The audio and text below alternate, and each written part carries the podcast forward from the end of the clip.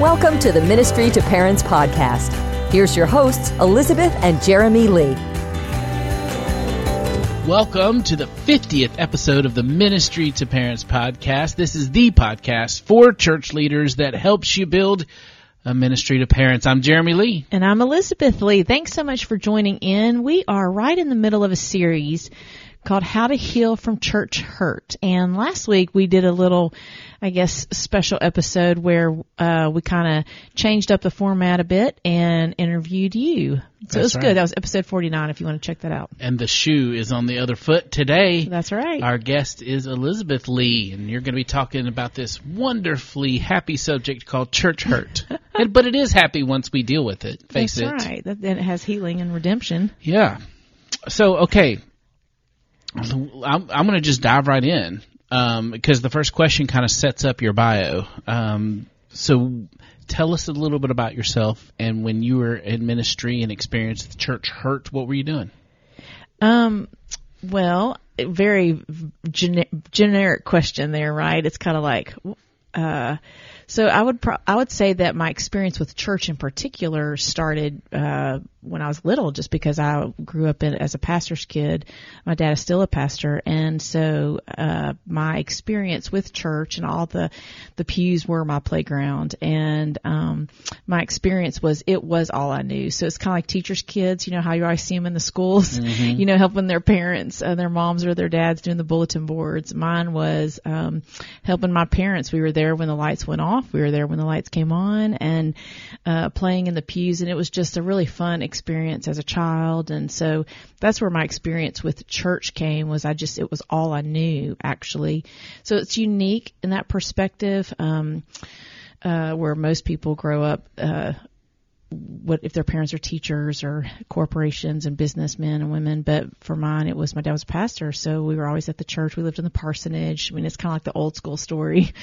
And um, then uh, and did that my whole life and uh, growing up until uh, graduated, went to college and met you, and uh, you were doing ministry work, and so when we got married, I became a minister spouse, and then at the same time, um, I was trying to figure out what I was interested in doing, and I we went to seminary, grad school, and when I was in grad school, uh, that's part of my experience of uh, ministry and church because when I decided to switch my majors, everything kind of changed for me at that point because I was in grad school, I was getting a religious education degree, and the way my brain works, I love studying, I love uh, learning just the things that I wanted to be a part of. I needed to shift degrees, and so I wanted to move to a Master of Divinity degree with emphasis in theology. And in doing so, was when I began to really experience my first introduction to church hurt,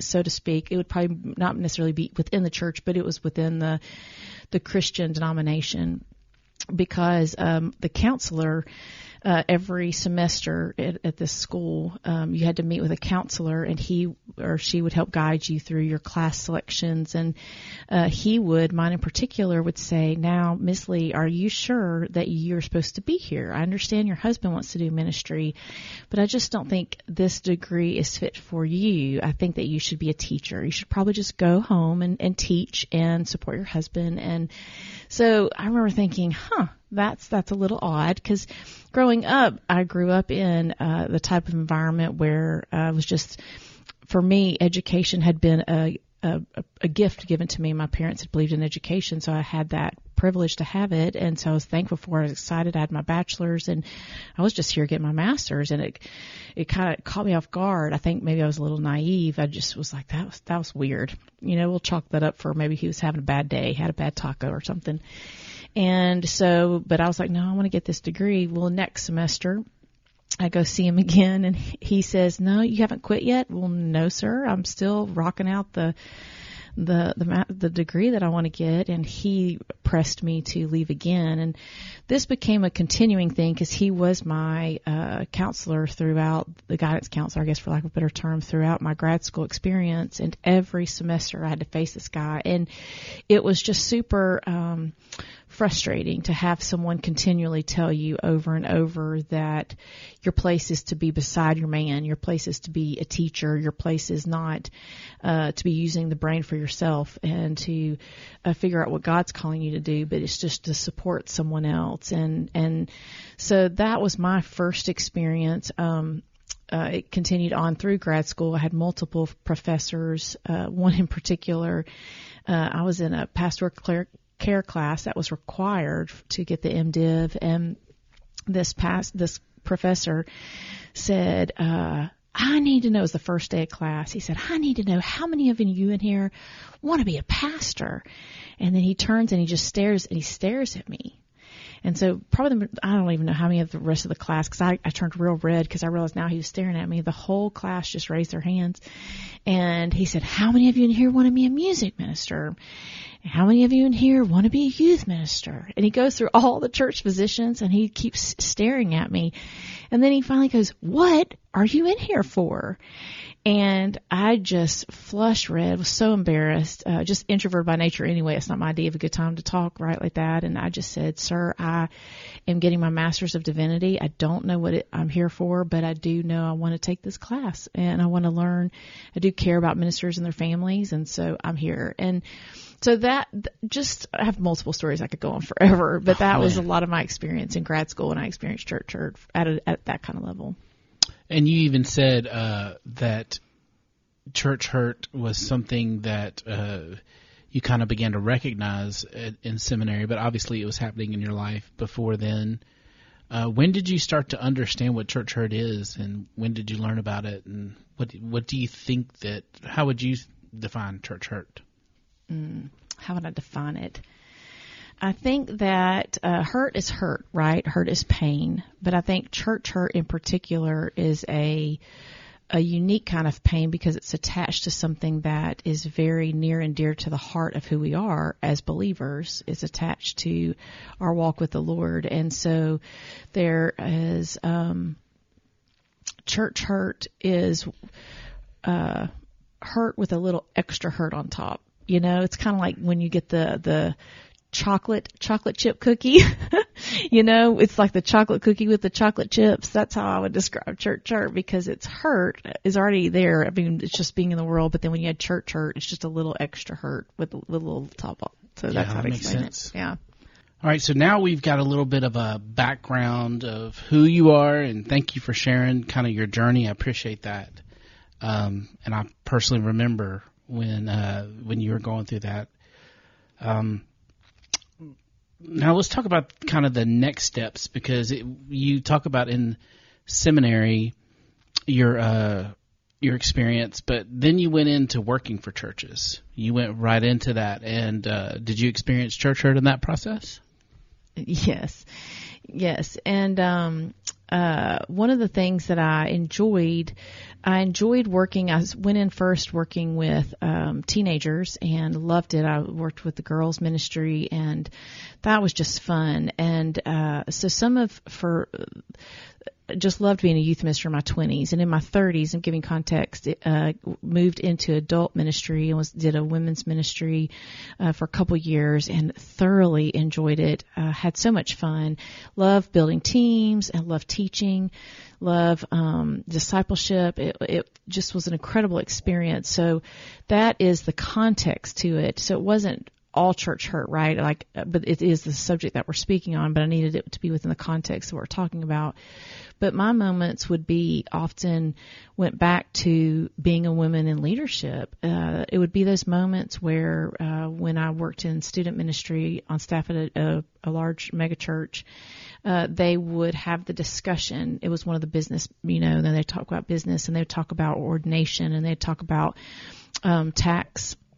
Uh, you get a tax break if you're a minister, and then they would say, well, this is actually only for those who have like this title, and it would be like minister of so and so. And even though there was another person on staff who had who did we did the exact same thing, he had the title, and I would be director, and it would be because I was a female and he was a male, and so he would get the tax break, and I wouldn't, and there would be those kind of awkward moments, and and it would just hurt, and that that's the kind of stuff that. Uh, I experienced often within the church would be the women in leadership piece. And then when I moved, I was on um, staff at another church working in adult ministry and uh, and I was doing discipleship and teaching people how to study the Bible that um, the some of the ladies that were coming one of her one husband came and said hey i really want to learn my, my wife is learning. Can i please learn how to study the bible too? And i said come on. And uh somehow that made it to the head pastor and the head pastor just he was very upset that this uh, man was going to be sitting under this teaching and so those were the kind of things that i think surprised me uh maybe it was my naivety i don't know uh, but it was uh, for me, if someone's wanting to study and learn that, okay, well let's let's do a lesson and let's get that teach it to them. And uh, I think I just didn't fully understand the scenario that I was in at the time. This was in my 30s. Now, being in my mid 40s, I now understand and uh, wouldn't put myself back in that environment and a uh, little more eyes wide open at this point. But that was a lot of uh, the kind of hurt I had experienced when I was on staff, mm. you know. So you've had all these experiences, and after walking with through a lot of this with you, you really only just shared a few. um, I also, after walking through a lot of this with you, know uh, enough of this story to know that you took a, a very serious approach to pursuing emotional uh, and spiritual health mm-hmm. and recovery. So, mm-hmm the folks that are listening that um, maybe have worked in churches, uh, been around ministry or uh, ministry training, and it sounds uh, like this is theming out a lot more towards uh, also women who have been in those scenarios. Mm-hmm. If they're listening to this and they're uh, wanting to face and deal with the hurt that they've come across, how how did they respond? Where did you learn as you went through that journey that they might be able to apply to theirs? Mm-hmm.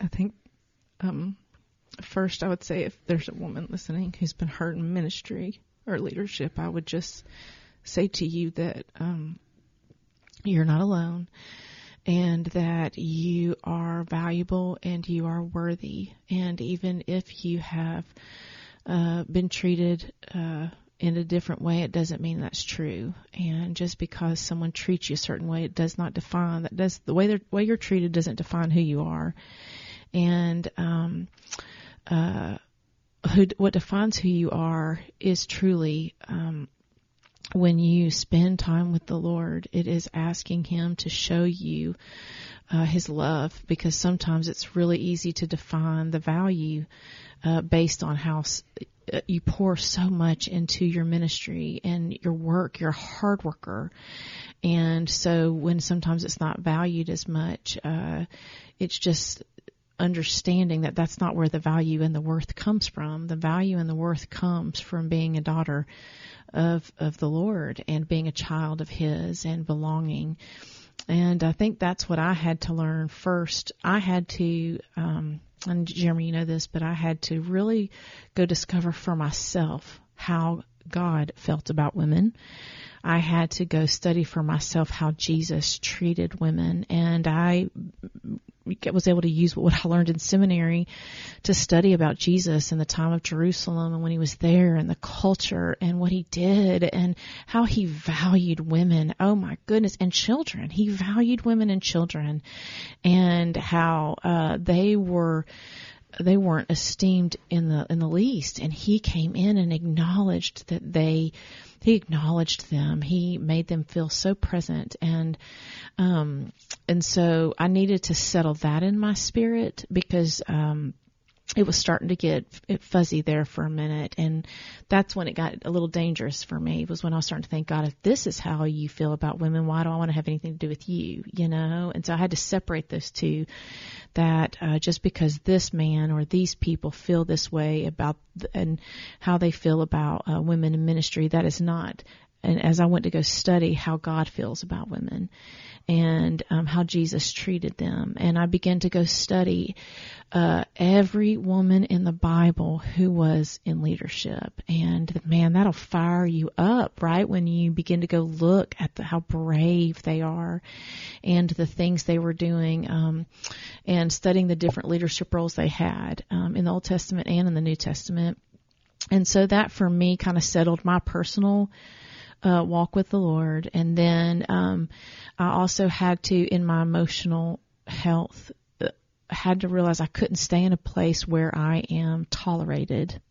I couldn't do it because I had to value myself enough to say if I am being tolerated here, that's not okay.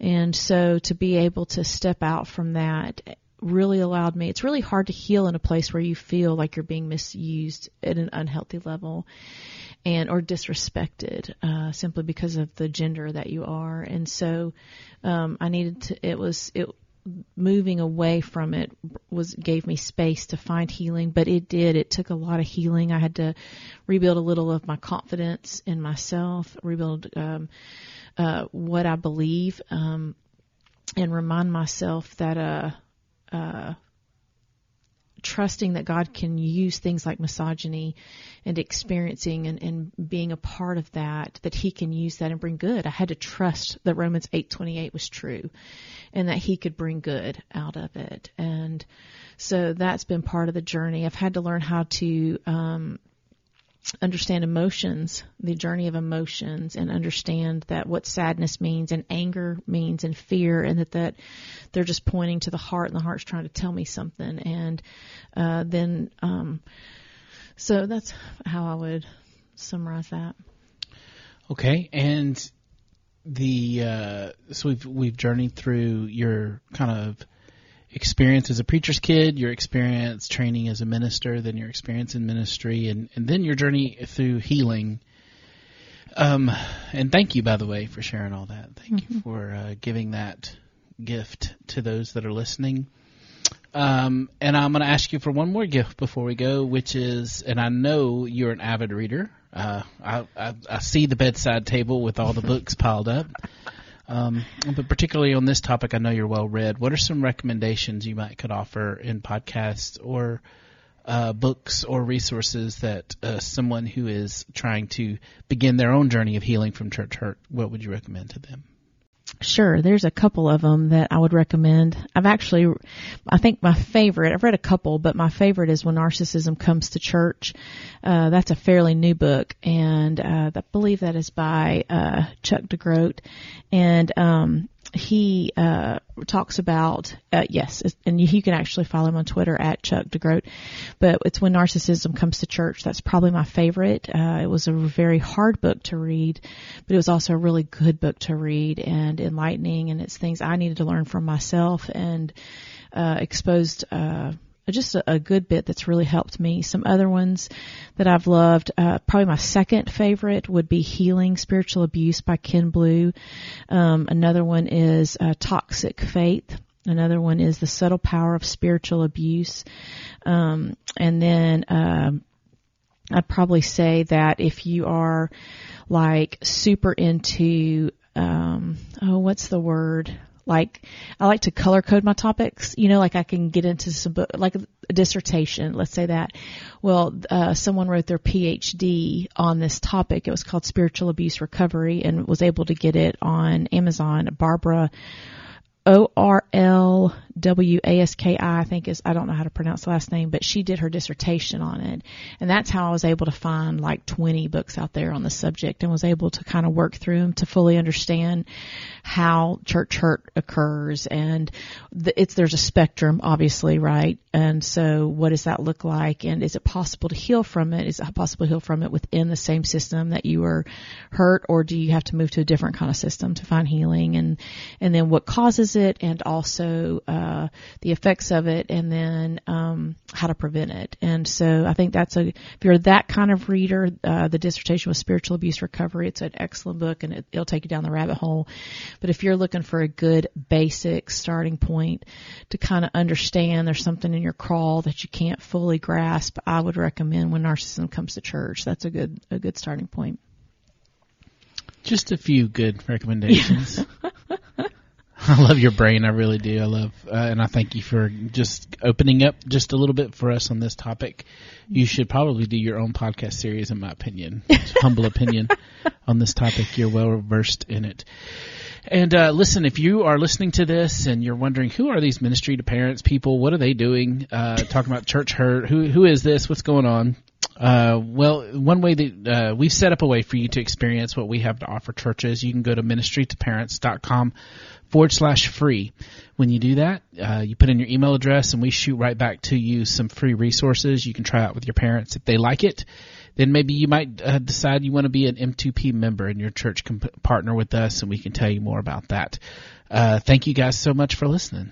Yes, thank you for joining in. This is the podcast for church leaders that helps you build a ministry to parents. See you next episode. You've been listening to the M2P podcast. To download free parent resources, go to ministrytoparents.com.